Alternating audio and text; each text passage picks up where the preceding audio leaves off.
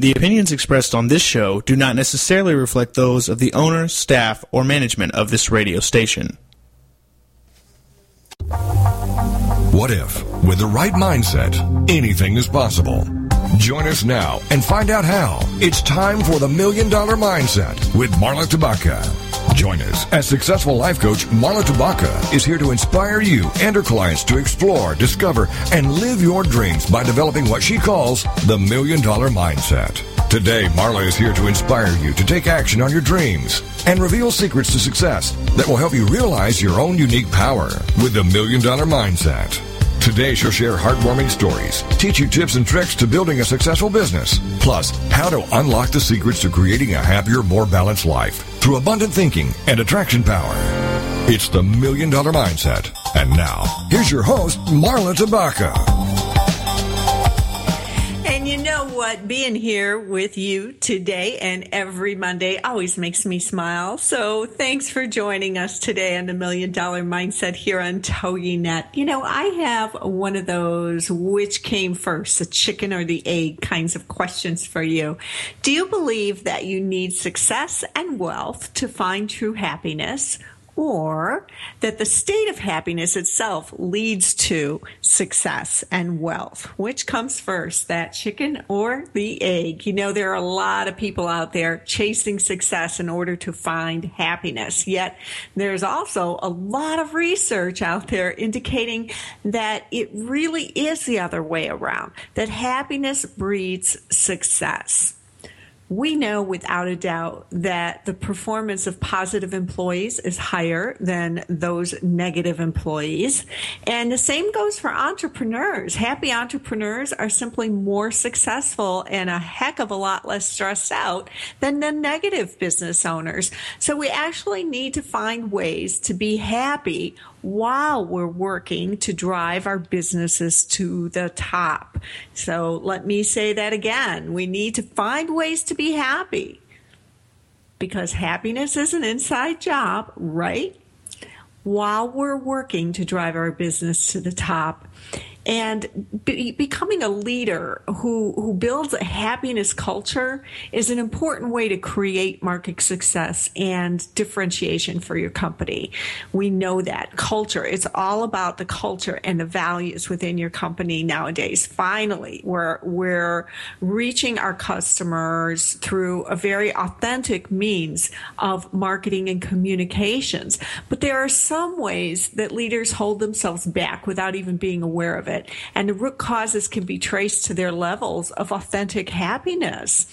Internationally acclaimed speaker, best-selling author, accomplished coach, and founder of the Heart of Living Vibrantly, Valerie Sheppard is here today to help us figure out this whole happiness thing. So put on your smile and turn up the dial because there's lots of great stuff in the next hour. And Valerie Sheppard, I am honored to welcome you to the $1 Million Mindset. Good morning, Marla. How are you? I'm good, Valerie. How are you today? I'm fabulous. It's another great Monday morning. I'm really excited to be here with you and your audience.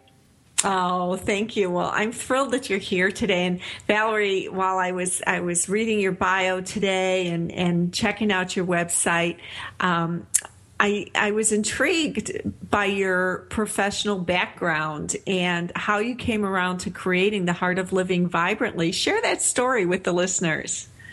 Oh, sure. Thanks. Yes. I have a 30-year career in cause-related and different aspects of marketing, pharmaceutical, consumer packaged goods, and service business marketing. I did that in a couple of different roles, both in consulting and as a line manager. And I've done organizational development through leading and coaching teams, through founding and teaching in corporate universities. I've been an adjunct professor and guest lecturer at the University of California, Irvine, Mirage School of Business for undergrads and graduates in marketing. And I speak to them on leadership and communication and relationships and things like that. And I've done community service with causes related to homelessness, disadvantaged youth, domestic violence, and I do spiritual transformation and spiritual direction work. That's fascinating. And somewhere along the way, you earned the title Sherpa of Happiness. Tell us more about that and what it means. Yeah, I was working with someone, and we were basically just talking about the dynamics in his life, personal and professional. And a lot of people are afraid of working with a coach or digging into their past because I guess they assume they'll either get sucked into some vortex of unhappiness or whatever the wounds are from the past and never recover, or they just think even the process of delving into what's underneath the surface of them is going to be unhappy. It's going to be a sad time. And it can be that. And I mean, some of the things that we talked about, that I talked about with this particular person, weren't the greatest things in his life, but they needed to be discussed. And he was excited that it wasn't as bad as he thought it was going to be. And then, in fact, there are lots of periods of laughter and lightheartedness through the process. So he said, you know, he kind of dubbed me the Sherpa of happiness. And it sort of sucked. He's like, you guide people to more success and joy in their lives. And, feels like you're the Sherpa of happiness. And so I kind of hung on to it. I liked it. I like it too. You know, a lot of people think about coaching. Oftentimes they equate it with therapy, and I've been in therapy, and that's been very painful. And you know, I always like to say that coaching is about moving forward, and that we get to design our future, and that can be a really happy future. So I love that, her Sherpa of happiness. So no, I agree with you on that. I think there are a lot of people who have a complete misunderstanding of what coaching can really be like. And I think of it more, I think of myself more as a mentor, a partner on a journey. Like the person, my clients are the ones who have to make the big choices. A, I want to do it. I'm going to move myself forward. And then B, this is the person I'd like to support me as I'm doing it. But it's really very, very different from therapy. And I've been in therapy twice in my life, and it didn't really move me forward. And so I feel like you make a very good distinction that people should be aware of. Yeah, thank you. And I think it is important that we continue to, talk more about the energy of coaching and what it means so that more people are willing to come on board and take this journey with us and, you know, have fun doing it. And I'm curious, Valerie, where in your career or your life did you find the fascination and the niche, if you will, with happiness? Oh, boy. Well, it started with finding out how unhappy I was. Doesn't it always? With a really deep look in the mirror, basically. And it, in a nutshell, it was about my own journey. Like, all the things that I do now are rooted in things that the transformation that I've gone through myself. And the story is that I woke up one day and found myself in a hospital emergency room here in Southern California, the Hoag Hospital, and thinking I was having a heart attack and being pretty afraid. And it was that wake-up call that was the catalyst for me kind of taking a deeper look inward and discovering that what I thought was happiness really wasn't. It was kind of conditional excitement. And the things that I thought would bring me happiness really hadn't. They had brought me a lot of other things, a great executive compensation package, all kinds of kind of worldly success. But they, you know, you mentioned it earlier, and I believe it. Happiness is an inside job, and I believe all of life is that way. It's an inside game. And when we're focused on the outside, we're missing the biggest aspects of how we can really feel peace, love, joy, and freedom in our lives all the time, not just here and there. Mm-hmm.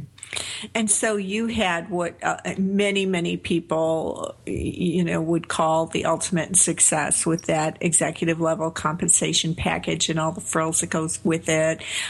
What were some of the first steps that you did when you woke up in the emergency room and said, "Hey, I have got to change my life"? How do you start that journey?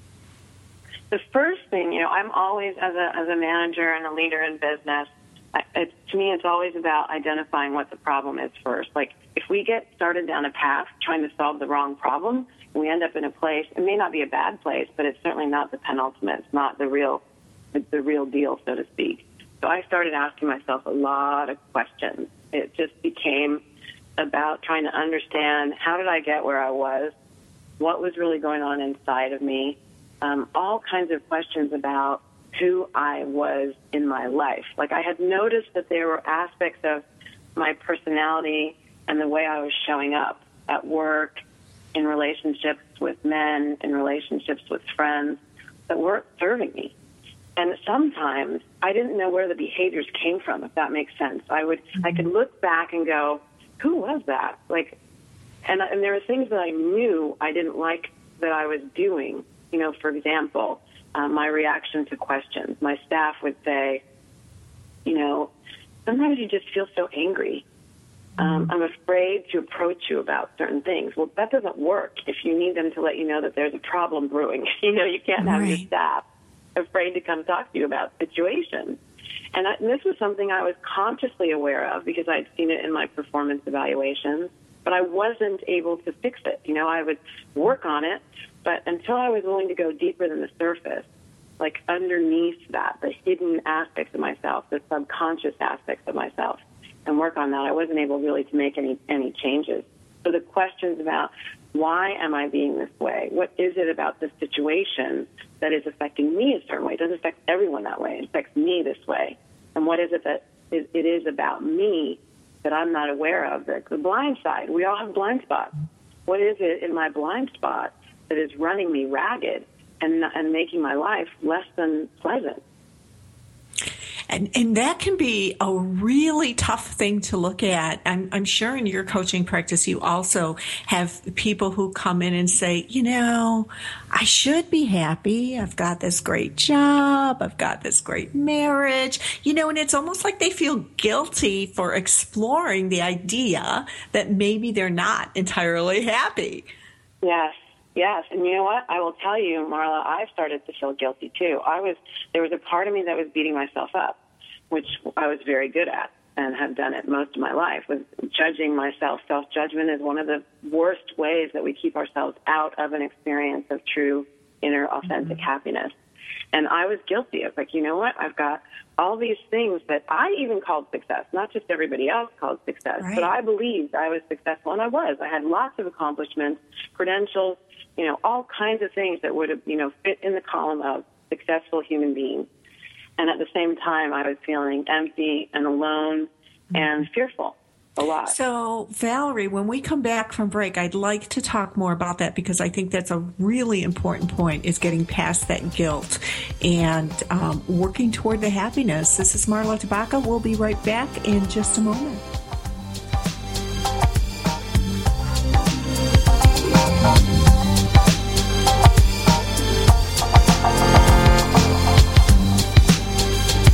Unlocking the secrets in you to create a happier, more balanced life through abundant thinking and attraction power. It's the $1 Million Mindset with Marla Tabaka. And we'll be right back after these.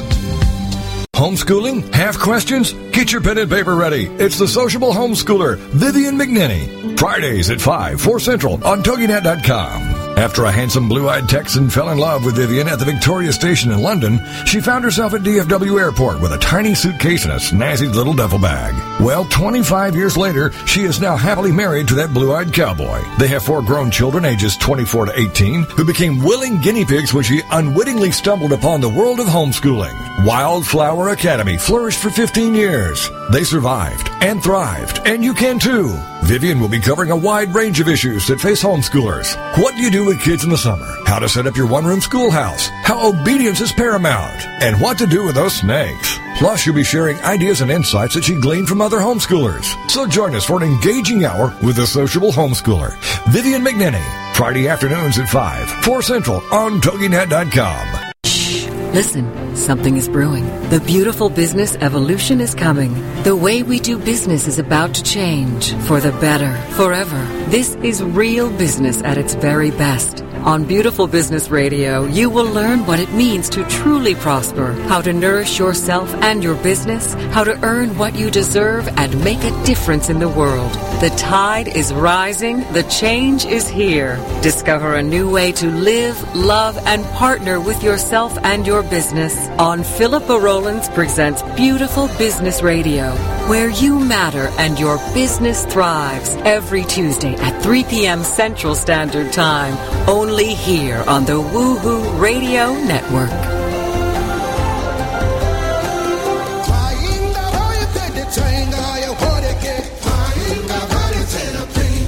Welcome back to the $1 Million Mindset. If you're ready for a big change in your work, your career, your happiness, your life, it all starts with attitude, and Marla is here to help. It's the $1 Million Mindset on TogiNet.com. And now, back to your host, Marla Tabaka. And I hope that you've had the opportunity to check out The Successful Soloist over on Inc.com today. I think that the topic goes well with our topic here on the $1 Million Mindset today, 4 surprisingly effective things to say. And, you know, sometimes as the boss or, you know, the entrepreneur, whatever you are, you feel like you have to know it all, whether you're a speaker or a coach or a boss, and you might even feel like you always have to be in the right, and it's difficult to admit when you're wrong. So this article is all about some simple yet really powerful words that you can use to open communications and to build trust and to be a leader with integrity. So go check that out at inc.com/author/Marla-Tabaka. And we're here today with Valerie Sheppard, and you can learn more about Valerie over at her website, heartoflivingvibrantly.com. That's heartoflivingvibrantly.com. And if you have questions for Valerie and you'd like to call into the show today, we are welcoming callers at 877-864-4869. And Valerie, thanks once again for being here today. You were telling your fascinating story, and we were talking about, you know, the guilt and confusion associated with exploring happiness when we appear to have all of the important things in our lives, all of our ducks in the row. So go ahead, tell us more about that part of your journey. Yes, I was saying that I felt guilty about even questioning it. Like, I felt that I had no right, really, to want more happiness. I had so many things that should have contributed to my current happiness, and I tried really hard to be happy. And what would happen is I would have what I called conditional excitement. You know, when something great would happen, I would be really happy in the moment, but I would notice that there was this, like, never-ending cycle of before I was even finished celebrating one success or one accomplishment, I was already feeling behind at accomplishing the next one. Mm-hmm. So I was constantly moving forward in my career, but not really getting anywhere in my life. And so, you know, it would be a cycle of happiness, then hollowness, then guilt. Happiness, hollowness, guilt. And that doesn't do so well. So, you know, I ended up in the hospital, and this thing that I thought was a heart attack really wasn't a heart attack, thank goodness. But there had been some cardiac activity, which later was diagnosed as a benign superarrhythmia, meaning there was nothing physiologically wrong with my heart, but there was something very wrong with my heart. And that was kind of the wake-up call. Okay, so this is not coming from my body. This is a response to how I'm making decisions and choices and feeling, how I'm feeling about myself and how I'm feeling about myself in my life. Mm-hmm. And so those are some classic patterns. That's a classic pattern that you exhibited in your life. And having awareness around those things is really the first step. And did you find, Valerie, that you had to seek outside help, or were you able to start shifting things on your own? I did both. I started on my own because I had done coaching and I had done some psychology work and I had done psychospiritual counseling, and I went on the spiritual journey this time. I went into a deeper inner acknowledgement of myself beyond the human being state and went into understanding who I really am at a deeper level.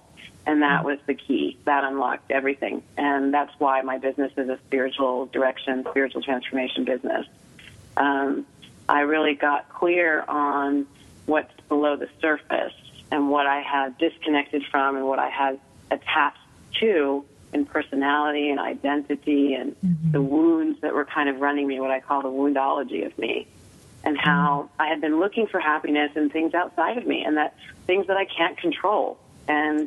But that I felt like I should be able to control or wanted to control.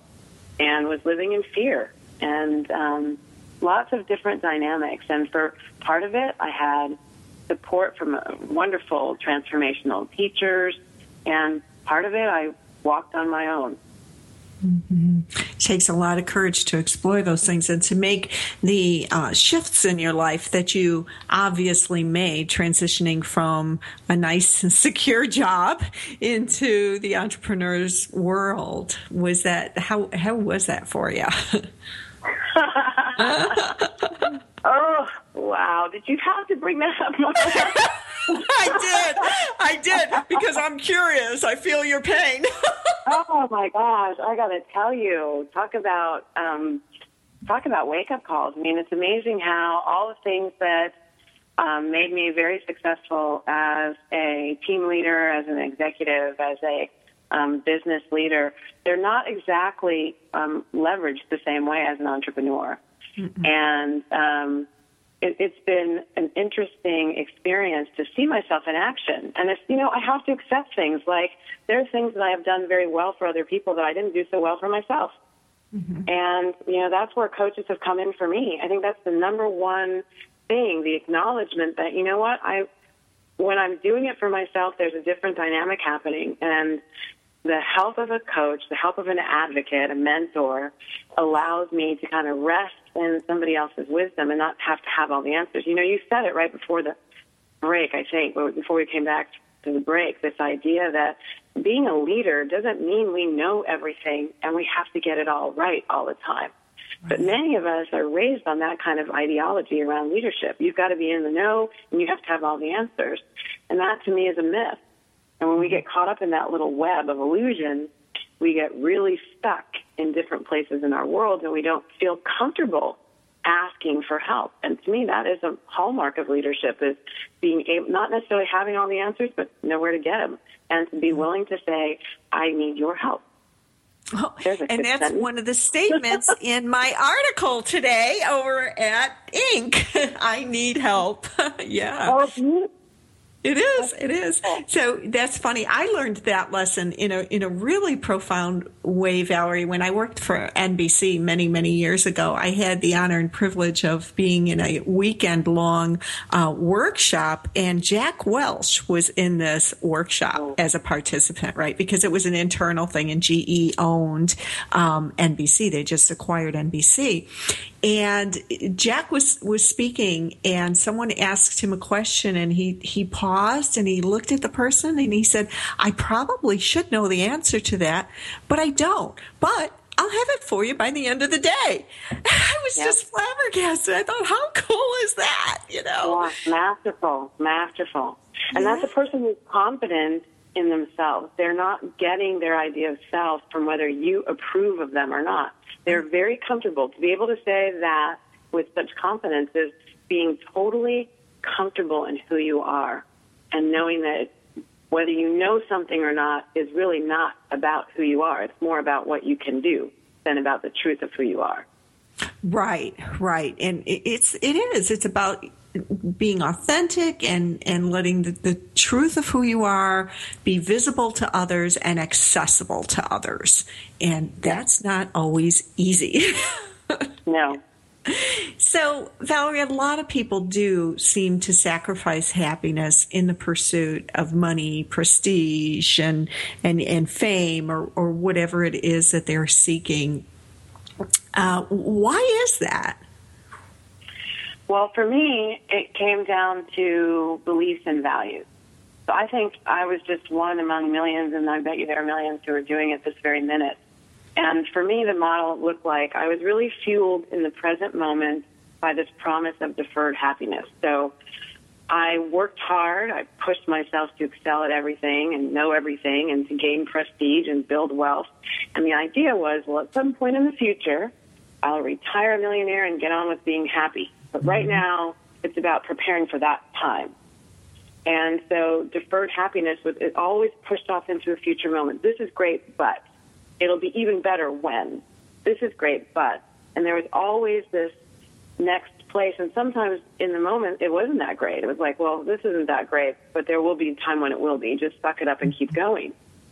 And so what I've, as I've gone through the journey of my own transformation, what I've discovered is the beliefs and values that are underneath those behaviors and that mindset. And the beliefs that working hard is how you create what you want in your life. You know, anything worth having is worth working hard for. Maybe not. That is a mindset that keeps us shut out from other things in our lives that also build our ability to allow, trust, receive, and to give. Mm-hmm. So when we run ourselves ragged and chasing after this idea of success, we don't have very much to give. And in fact, we're suboptimal in giving to our businesses. We're just not aware of it. It's subconscious. So the place to find out, are we sacrificing happiness for money, prestige, responsibility, whatever, is to go into your beliefs and values. What are your beliefs and values about you and your life? What are your beliefs and values about money and what it can do for you? What are your beliefs and values about how you demonstrate who you are and what you have to contribute? Mm-hmm. And I know that I have, and I'm certain, obviously, that you have a great values exercise for our clients. And really, I would give it to anyone who contacted me because I believe in the necessity of really being in touch with your values. I don't think that it's possible to achieve happiness before you even do that work. Yeah, I agree. It's, mm-hmm. And it's amazing to see how many of our beliefs and values never were ours to begin with. Yeah. They were somebody else's. And mm-hmm. many times they were our parents. And many times, in many cases, nobody sat me down and told me my beliefs and values. I sort of absorbed them by the experiences around me. And that's what I mean by the subconscious can run us, because we take on these belief systems by situations, not necessarily because we want them or believe they're right or true. For example, we absorb them and go through life, owning them. And it's important to do the work of rearranging our values and identifying, which are the ones that are closest to your heart. We're going into another break. I can't believe how fast this time is going. You can learn more about Valerie at heartoflivingvibrantly.com. And we'll be back here with you in a moment.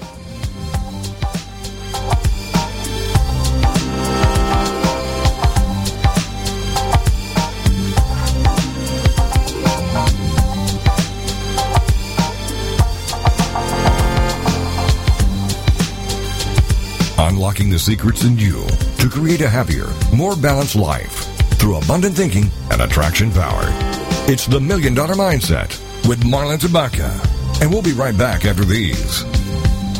Get ready for Wise Up Radio, leveraging your learning, leadership, and legacy with Donna Kimbrand, the edgy evolutionary, Tuesdays at 1 p.m. Eastern, here on the Rockstar Radio Network.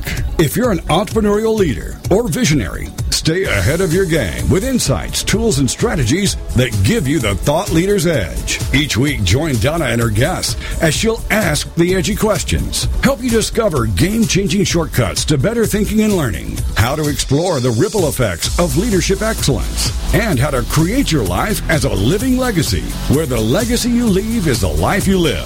As thought leaders, you need strategies to help you enjoy the confidence and thrill of riding the wave of rapid change. For more on Donna, check out her website, GameChangerThinking.com. Then join the conversation and sharpen up your wits on Wise Up Radio with Donna Kimbrand, Tuesdays at 1 p.m. Eastern, here on the Rockstar Radio Network. Get ready to have some fun with some brand new insights from science. Join us for the radio show of scientist Oe Nandi. Born of Indian and Swiss parents, this linguist and biologist authored the book Human Language Evolution and will tell you the story of human history, why it began in Africa, and why there arose blonde people, how America was populated. And we'll be answering some much more similar thrilling questions. Scientist Oe Nandi is here to simplify the complex and to give us insight into our history, and maybe even share one of his poems from one of two publications. Join us every Wednesday at 12 noon Central on TogiNet Radio for an insightful show with host, scientist, and poet Oe Nandi. Welcome back to the $1 Million Mindset. If you're ready for a big change in your work, your career, your happiness, your life, it all starts with attitude, and Marla is here to help. It's the $1 Million Mindset on TogiNet.com. And now, back to your host, Marla Tabaka.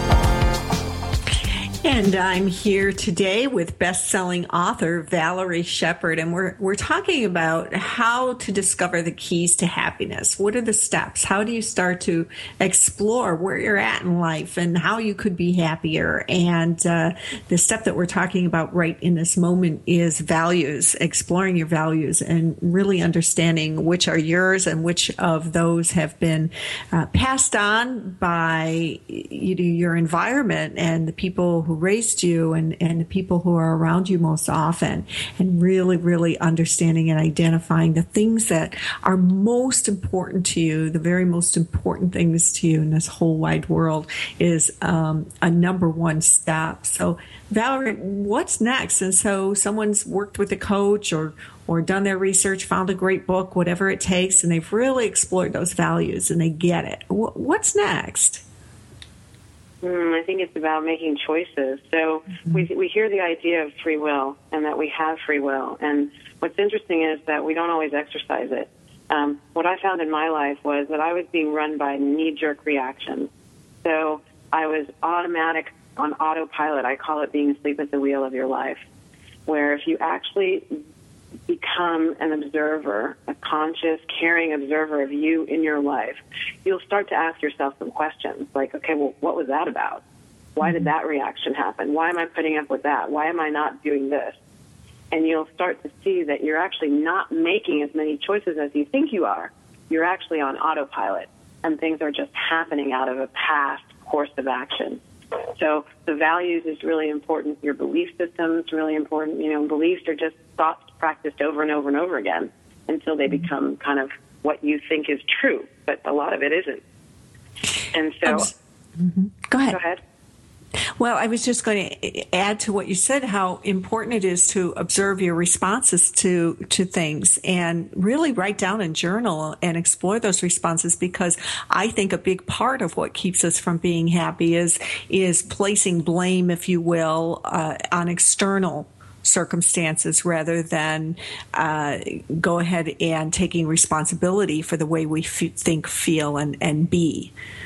Yes, personal responsibility is absolutely critical. And the shame, blame, guilt, and punishment game has to stop. Mm-hmm. And what most people will find, if they really dig in, they're really often heaping shame and blame and guilt and punishment on themselves. Yeah. And from a universal spiritual perspective, the outer world is a reflection of what's going on within us. So if we start to look at the outer world, the best way that you can determine what your beliefs and values are and how they're operating in your life is to look at your results. If you have difficult relationships, if you have money problems, if you have dynamics where even when it's great, it doesn't feel that great to you on the inside, it feels hollow or empty, that pattern I was talking about, happiness, hollowness, guilt, move on. If you've got that happening, you have to turn inward, because it's calling you into an attention posture. It's saying, look over here. There's a place where you can go within, find out what is this problem, and resolve it.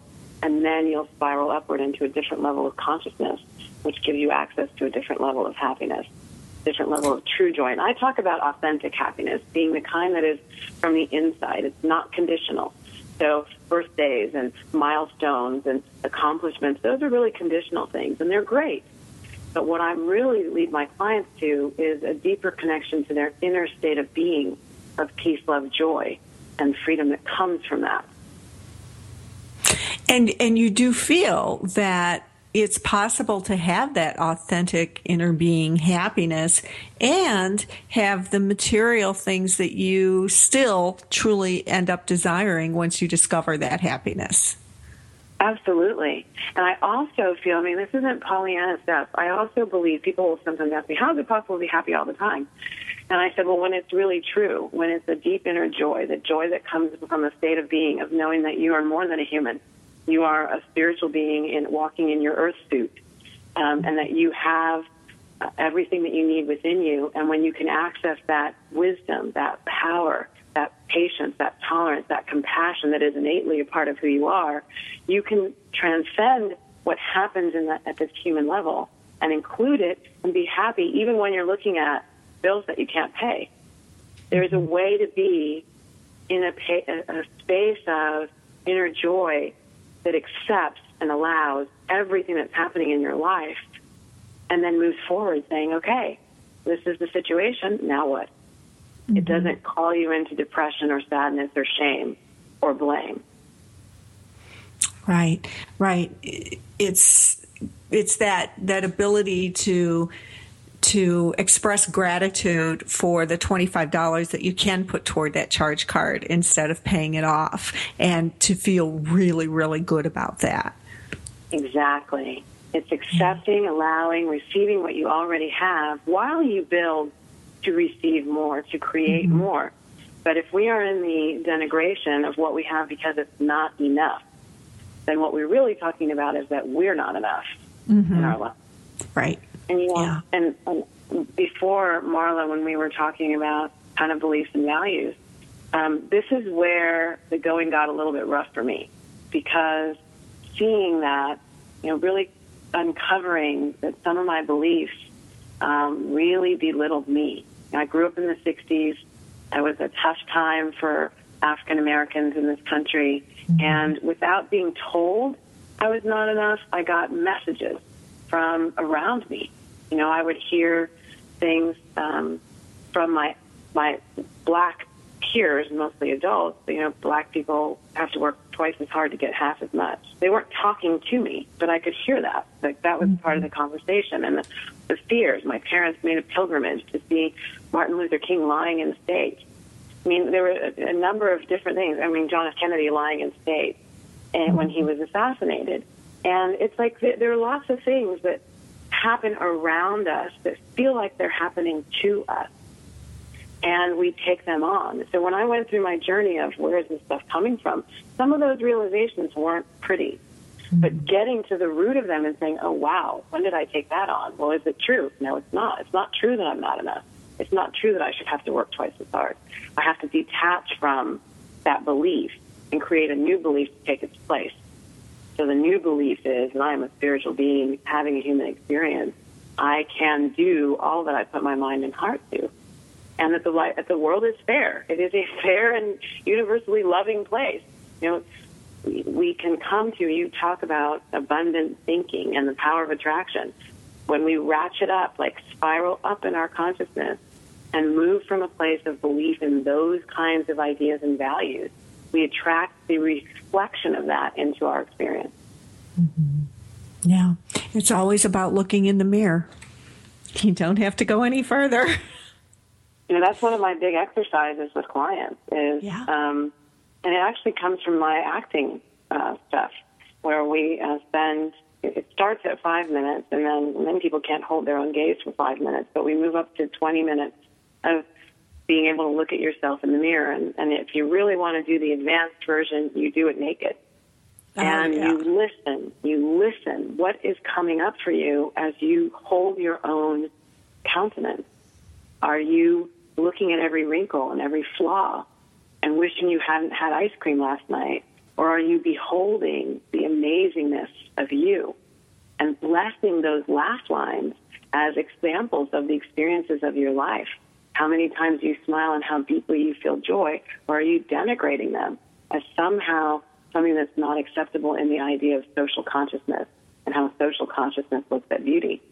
I mean, there are lots of little ways to get underneath the surface of you.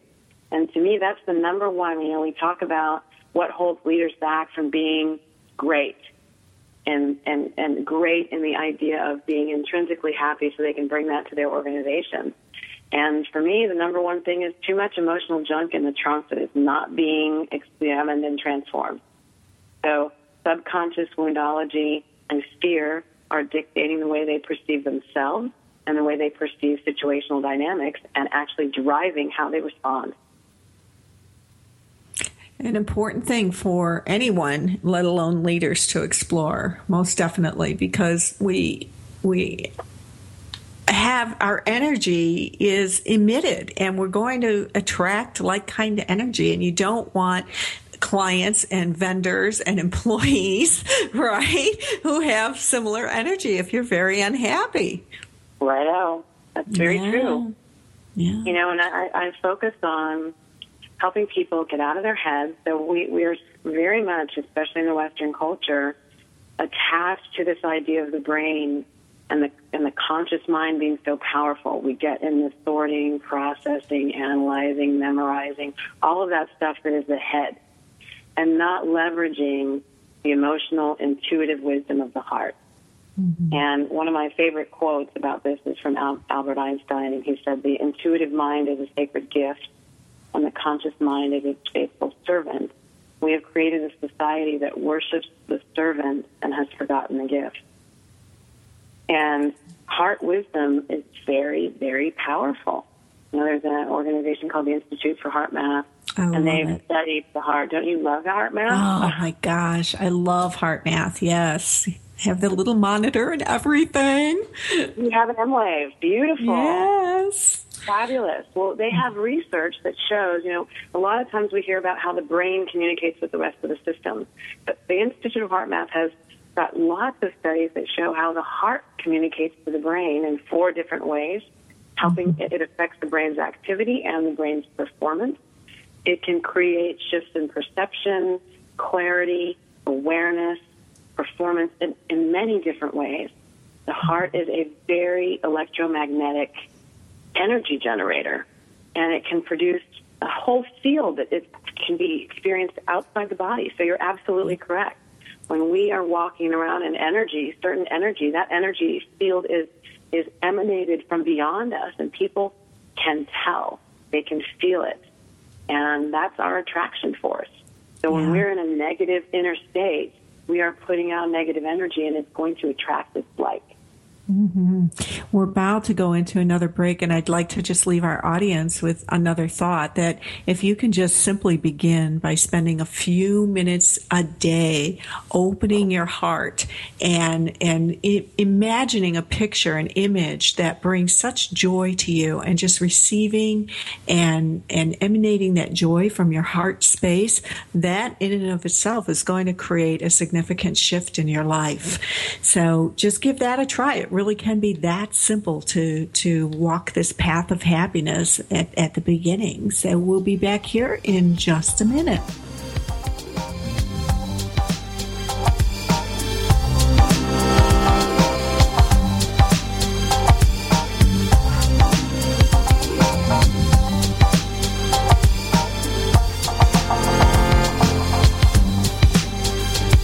Unlocking the secrets in you to create a happier, more balanced life through abundant thinking and attraction power.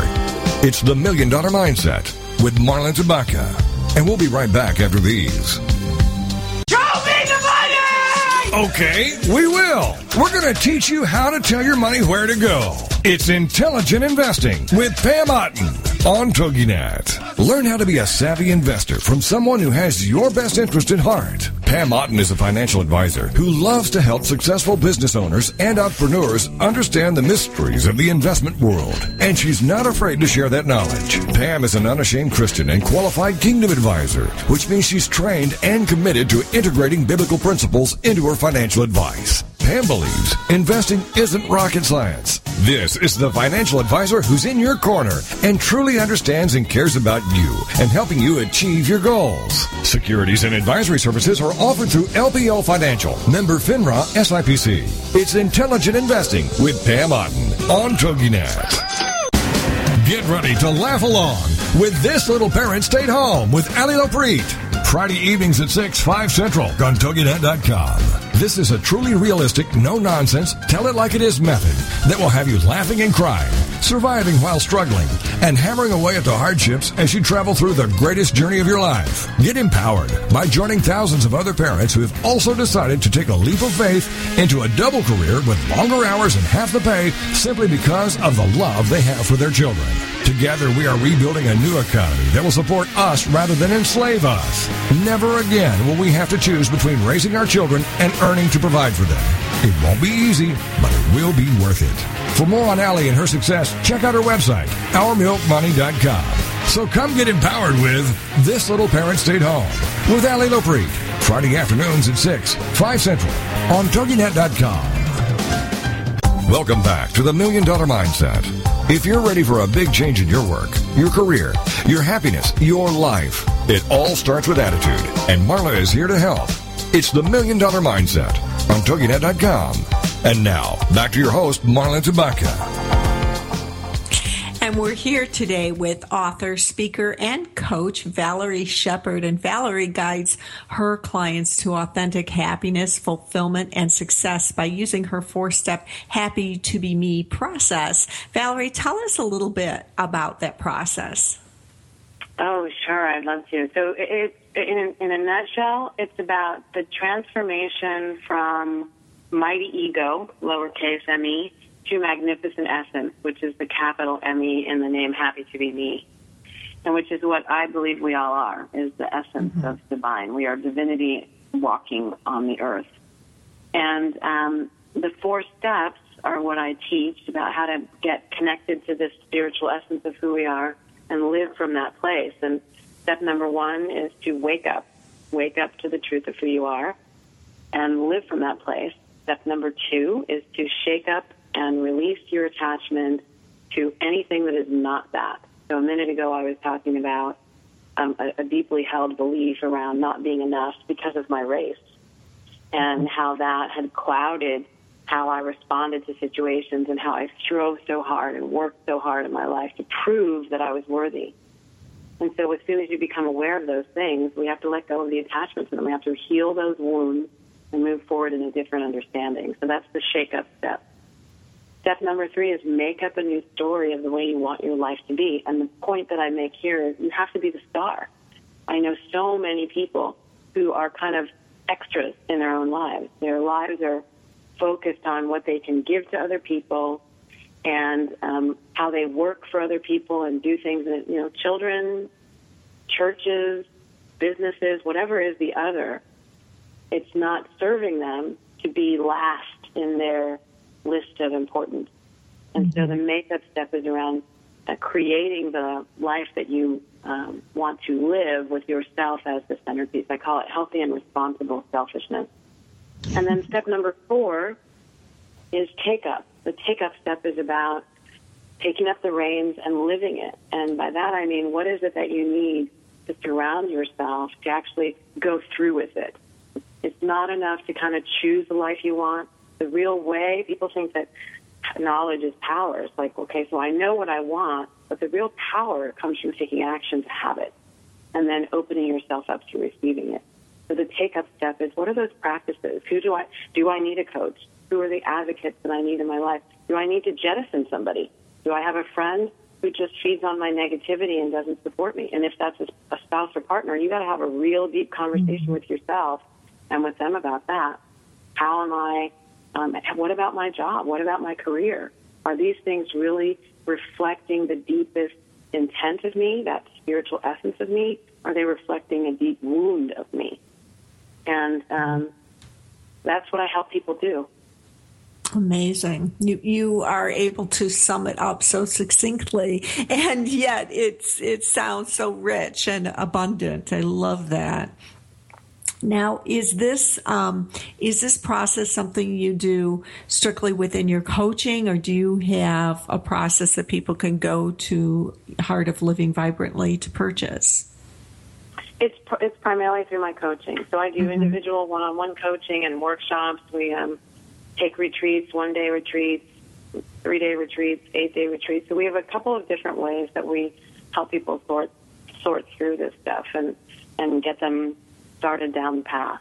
Mm-hmm. Let's talk for a minute, Valerie, about, I believe it was the shake-up step that you mentioned, and that is, you know, letting go of realizing that these are not your beliefs. They don't belong to you, letting go of those. It's not always simple to do that, right? How? Yeah, no. You know? Yeah, right? I know. I wish I could say it is, but I can't. That would be not true. It comes back to choice, Marla, like how determined are we to have the life that we want instead of the life that we've been living? Mm-hmm. So it requires commitment and it requires vigilance. Mm-hmm. And that conscious observance where we can say, oh, there I am doing the old energy of me.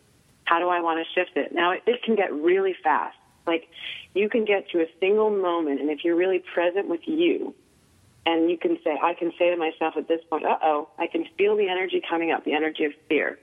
Like, I had a little nugget around questions. When people would ask me questions, I would feel really terrified. And what would come up was an anger response, which was a way of saying, you're getting too close, that's too much intimacy, and I don't want you to know that I don't know.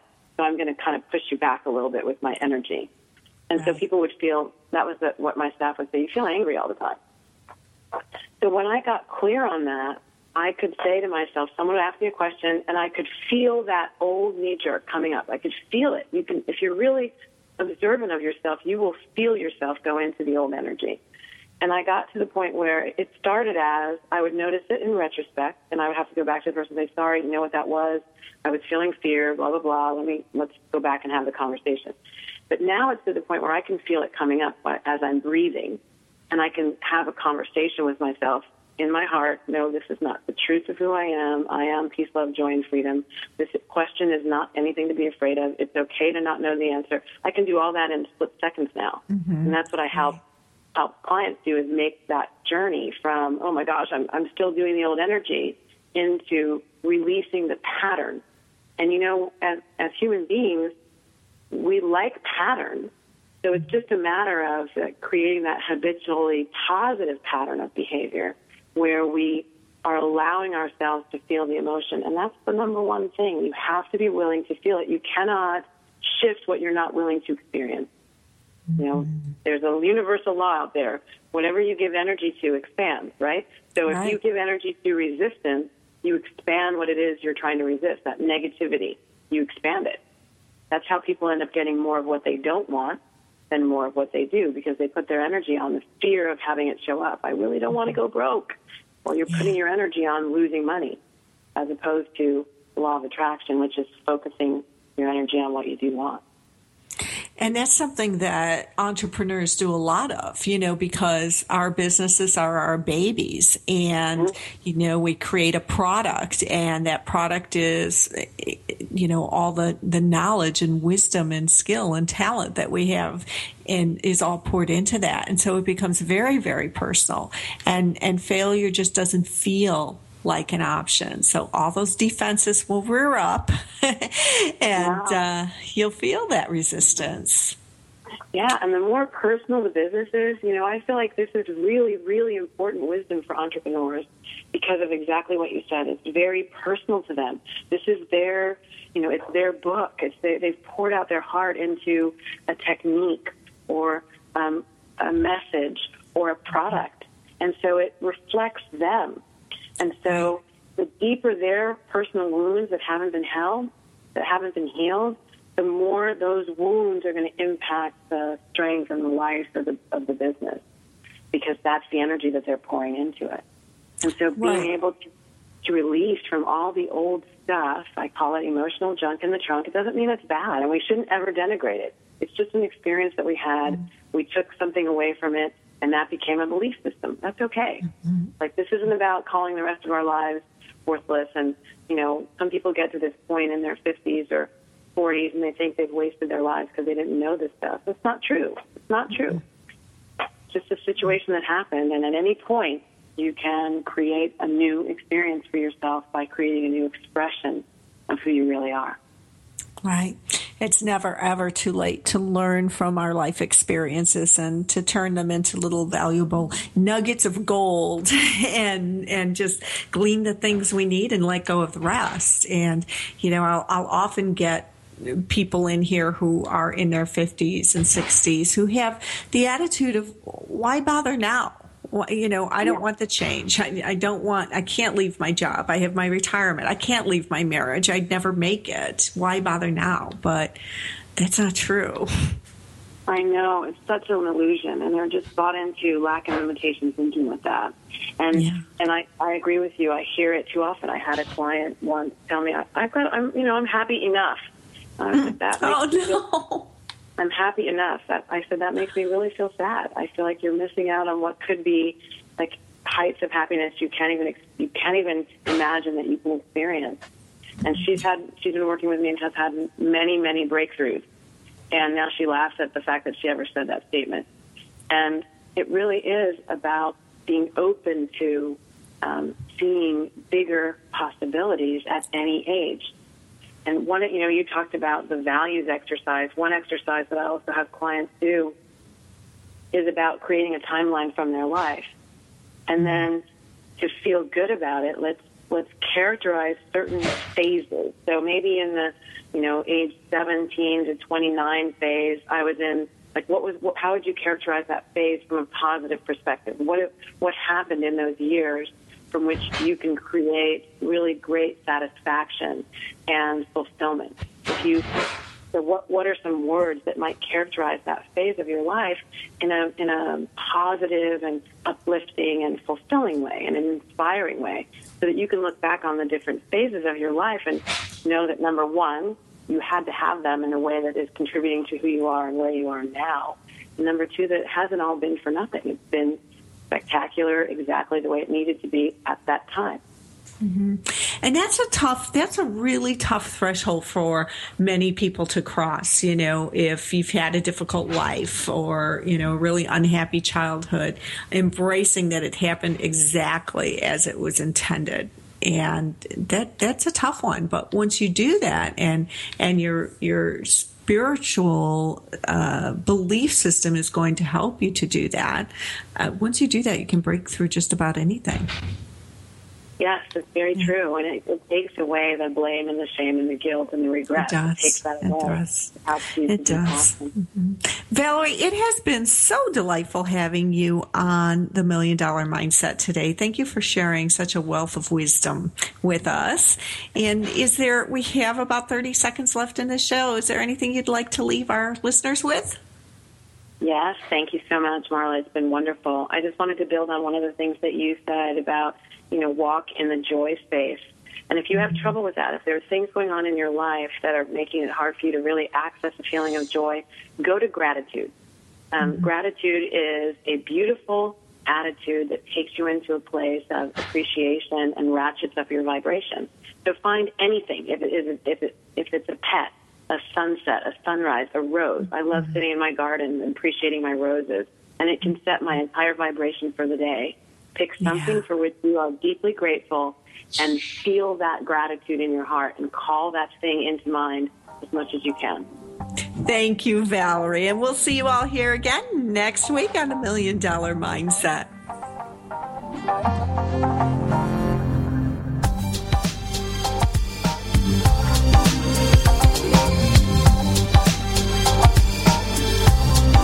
Thank you for being a part of the $1 Million Mindset with Marla Tabaka from TogiNet. If you've always known there was more out there for you, but you just weren't sure how to, and if you've